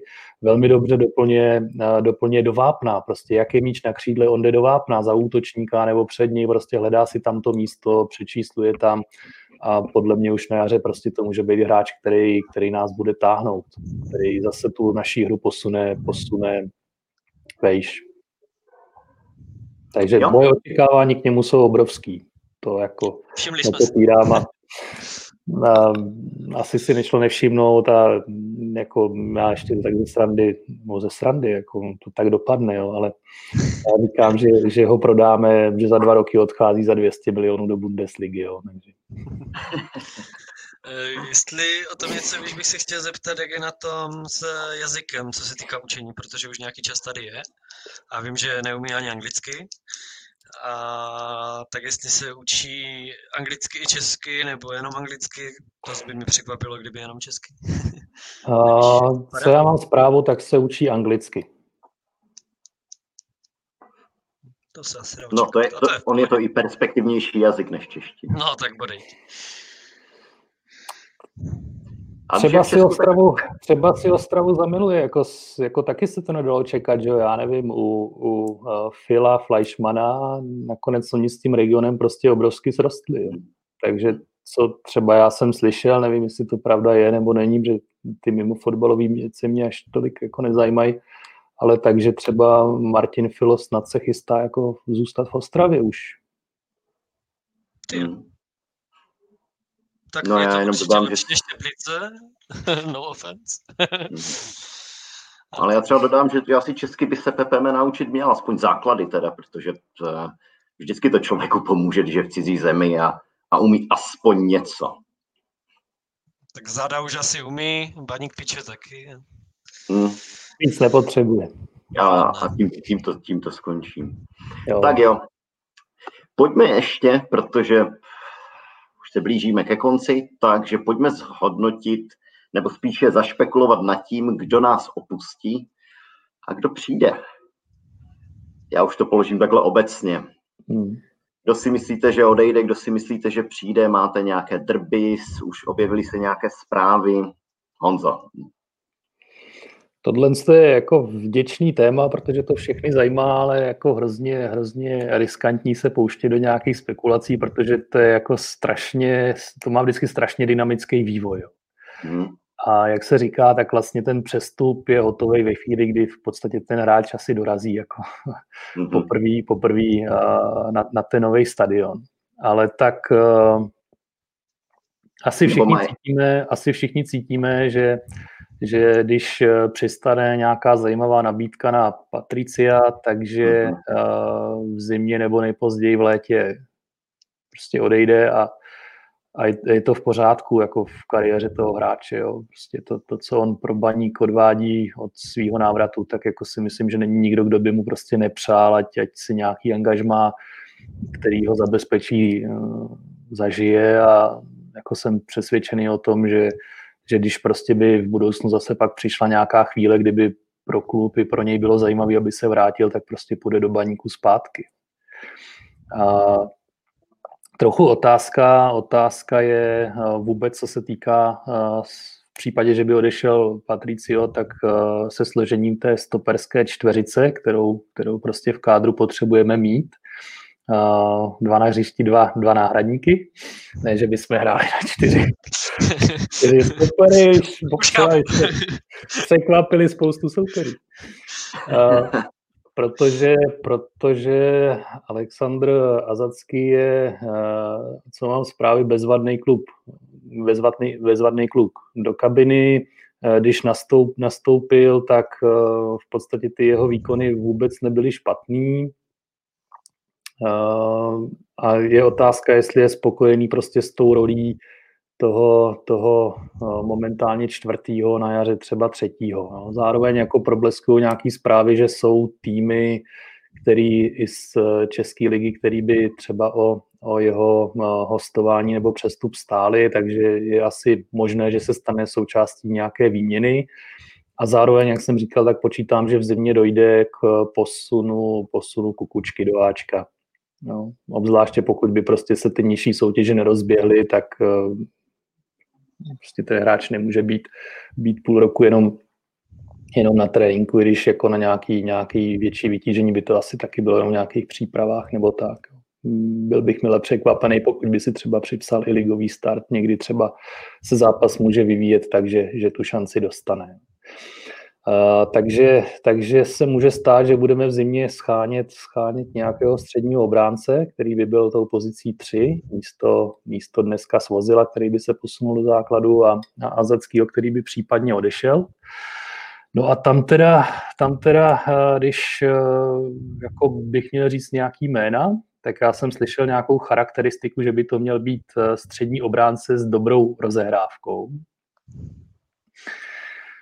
tak uh, některý jména nevím, jestli jakoby říkat, i když, i když třeba už na Twitteru, Twitteru někde zazněli, ale uh, pokud by to nebyl návrat uh, od Chovance, který k nám vlastně už ze Žiliny mohl mířit svého času. A momentálně, Řekněme to, je to Filip Kaša, že? A myslím, že víc nápověd už jsem stejně dát nemohl. Ano tak si myslím, že připadají v Lize jenom takový dvě další jména, které mě teda napadají, který jsem neslyšel, ale napadají mě a to je, to je Hulka a Buchta, který by nějak tu charakteristiku trochu splňovali a, a možná by jako klidně přišli do, do, do té pozice jako toho třetího, třetího v řadě. Co se, jinak teda Azacký je, je vlastně furt ještě na středního obránce docela perspektivní, jo, protože je mu vlastně 26 let, což je o rok méně než, než Svozilovi a zároveň tedy jakoby plní, plní to, že je to dobrý hlavičkář, protože má 191 cm a v těch hlavičkových soubojích má docela slušnou úspěšnost. Jo. No, pak když si vezmu odchody, tak vidím jednoho hráče, který se stal postradatelným a to je Jirásek. Takže si myslím, že pokud někdo proví zájem o hostování nebo nejlépe přestup, tak, eh, tak se asi s baníkem dohodne, pokud se dohodne se s, eh, s hráčem. No a, a proběhla nějaká informace o tom, že je zájem o Honzu Laštůvku z jednoho týmu, který se zachraňuje snad v belgické lize, doufám, že to říkám správně. Zase je to jedna z těch informací, které neumím vyhodnotit, jestli, jestli jako jsou nějak vážní nebo, nebo nevážní, nebo jestli je to nějaký drb, ale pokud by k tomu došlo, tak um, asi by záleželo na, na rozhodnutí samotného hráče, no to by znamenalo přivízt brankáře, si myslím, pokud by k tomu došlo. No a kde je, kde je pro mě velká otázka, tak je eh, budoucnost eh, Nemany Kuzmanoviče v baníku. Protože mm, vlastně zase, když se, když se podíváte na, na jeho čísla, tak jemu vyhovuje hrát ze středu. A tam asi nejsem jistý, že pro něj v baníku je místo momentálně. A, a je to, je to výborný fotbalista. Prostě on, když pravidelně nastupuje, je schopný mít eh, velmi dobrý čísla a, a zase pokud bychom se třeba bavili o výměně nějaké hráčské, tak on může být přesně pro týmy typu Brno, Boleslav, eh, ale třeba i jiný, tak, tak hrozně zajímavým hráčem. Může třeba znova být na něj nějaká poptávka eh, z jeho rodné země. Takže, takže to je taky, uh, taky nějaký odchod, který tak jako trochu visí ve vzduchu, jako že by k němu mohlo dojít. No a pokud bych měl vsadit uh, na nějaké, na nějaké posty nebo jména, kam budeme posily chtít přivízt, tak si myslím, že budeme usilovat o nějaké hráče na kraj, ať už obrany nebo zálohy, ale tam zatím teda spíš padají nějaká druholigová jména, což jsou mladí kluci z Líšně, Ústí, uh, Prostějova, No, ale pokud bych měl vyloženě vsadit jakoby na jedno jméno, které do baníku v zimě přijde, a, tak je to překvapivě na úplně jinou pozici a, a já věřím, že, přijde, že přijde Růsek. No a to by nebylo vůbec na škodu i s ohledem na tu výšku, jak jsme se bavili, že? Já si ho rozhodně dokážu představit. Navíc eh, se tam nabízí eh, do transferu zakomponovat Rudu Reitera, ano, který ano. taky hmm. si myslím, že toho moc v paníku před sebou už nemá, aby řekl hmm. pravdu. Uh, ještě jsem slyšel jiné alternativy, co by v přestupu mohlo figurovat, ale to asi nemá smysl zabíhat. Hmm jestli se můžu vrátit k těm stoperům, jak, jak si mluvil, jsem ti nechtěl skákat do řeči, tak eh, já osobně bych se... no. to je v pohodě. to, je, to je velmi správné dokonce. Um, já bych se asi nebal jít do té příští sezóny, nebo do příští sezóny, do, do jara v případě, že by Zio odešel se čtverkou, svozil pokorný uh, azatský kukučka. Risknul bych to. Um, ty si říkal, že by se svozil dostal do, do základu, ale na druhou stranu jsme narazili na to, že e, nemusí být kombinace svazu pokerny e, tím, co skutečně hledáme, navíc jsou oba dva praváci, Aza je levák, e, podobně jako Zio je urostlý, mám přes 1,90 m taky jako Zio, takže risknul bych to, myslím si, že už výrazně víc vyzral, než když u nás v vozovkách byl poprvé, nebo když hrál nějakou významnější roli poprvé. E, to na něj dobré zprávy i z tréninku, e, že tam předvádí super výkony, že taky má, že má dobrou rozehrávku a, a tak dál. A mít na čtvrtém eh, stoperu mladého kluka z akademie je podle mě ideál. Tam může dostat nějaké minuty, může se vedle nich učit a tak dál. A navíc ty role čtvrtý stoperu jsou hodně nevděčné pro hráče, co už v kariéře něco za sebou mají a, a, a najít tam někoho na delší časové období je skoro až nemožné.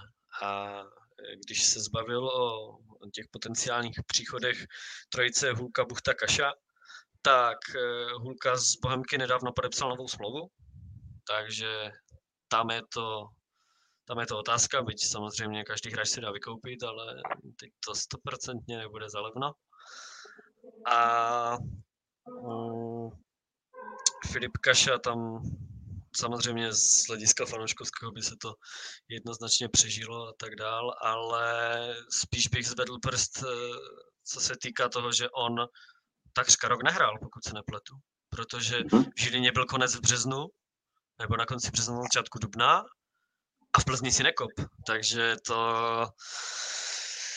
by je otázka, jak dlouho by mu trvalo, než, než by se stal skutečnou posilou a taky bychom ho museli vykupovat ze smlouvy, byť by se z Plzní jednoznačně dalo domluvit.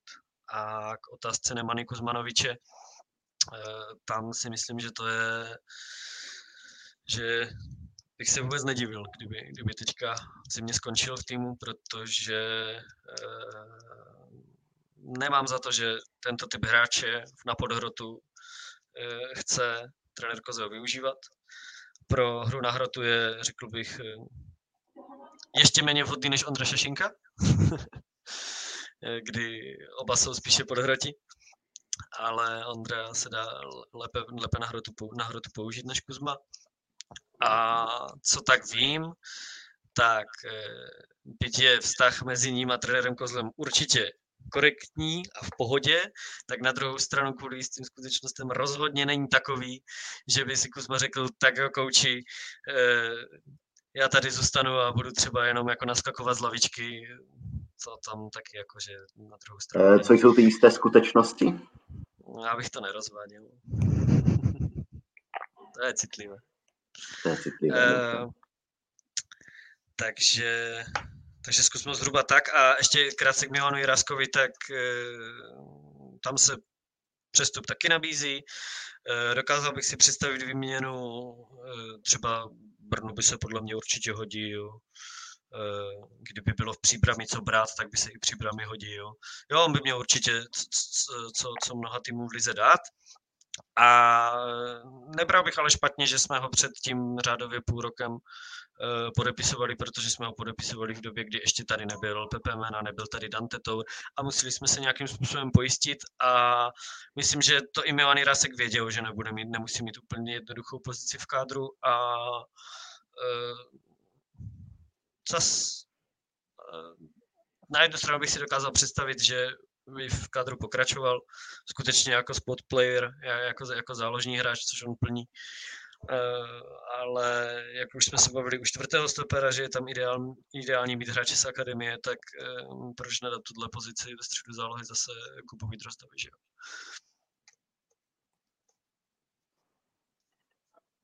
Tak jo, jestli už uh, nemáme nic dalšího, tak já si myslím, že to dneska bylo na první díl velmi výživné, takže kluci, děkuji vám. Uh, Taky díky. Moderátor děkuju. to má vždycky nejtěžší a myslím, že jsi to zvládnul skvěle. Ne? Děkuji i všem těm, kteří eh, se na nás nedívali, ale budou dívat, protože to přetáčíme. Um, určitě tohle nebude první a poslední díl, takže se v nějakém časovém horizontu uvidíme znovu. Tak jo, ahoj. Ahoj. Ahoj. Čau.